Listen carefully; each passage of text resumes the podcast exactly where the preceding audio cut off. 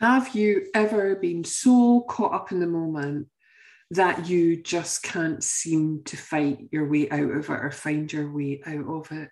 Lost in thought, thought that makes you feel uncomfortable, thought that makes you feel as though you're just losing the plot. And at that point, you kind of wonder how can I get grounded? How can I get myself back into a space where I feel comfortable? There is a metaphor or a story that has helped me immensely throughout my life. And I've seen it helping so many of my clients too. And I just love to share it with you. The metaphor is called Is That So? And it tells this story. There was a young girl who lived in a village and she became pregnant. Her father was absolutely horrified that she'd become pregnant. And he asked her, Who is the father? And our, you know, his daughter was, she was petrified of her father. And she didn't want her boyfriend to be punished by her dad.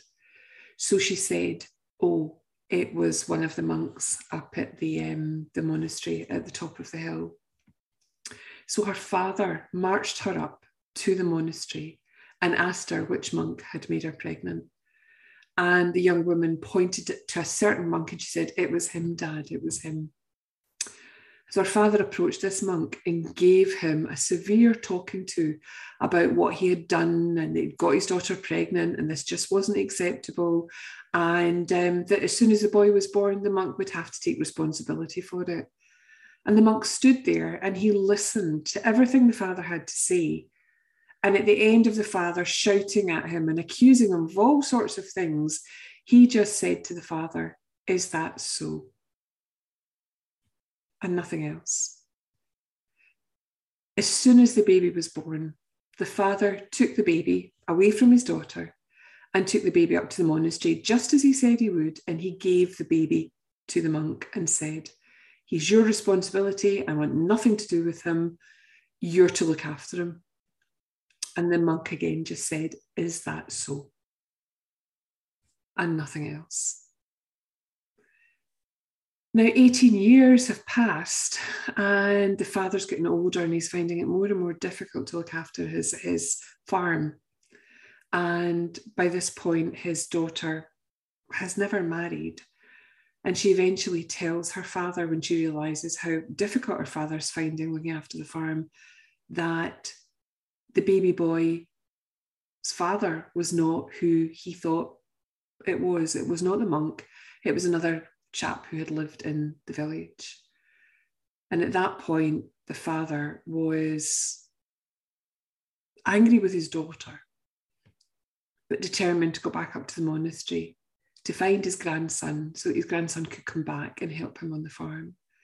So he went all the way back up to the monastery. He found the monk who introduced him to his grandson and the father apologized profusely for what had happened and the misunderstanding. And the monk just said, Is that so? And was happy for the boy or the young man to go back to the farm with the grandfather.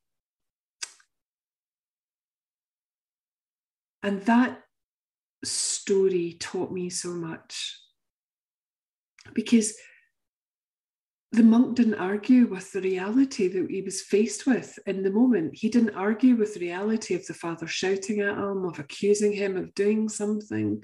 He realized the father was in a low state of mind and he just accepted it for what it is, what it was. Even when he was about to face the loss of a boy that he had looked after for 18 years, he was okay with what was and in that saying, is that so? There is absolute and total acceptance of what is happening, what is unfolding in front of you. And there have been several instances in my life where that lovely wisdom has popped up to remind me that I'm arguing with my current reality, with whatever is going on in front of me at the moment.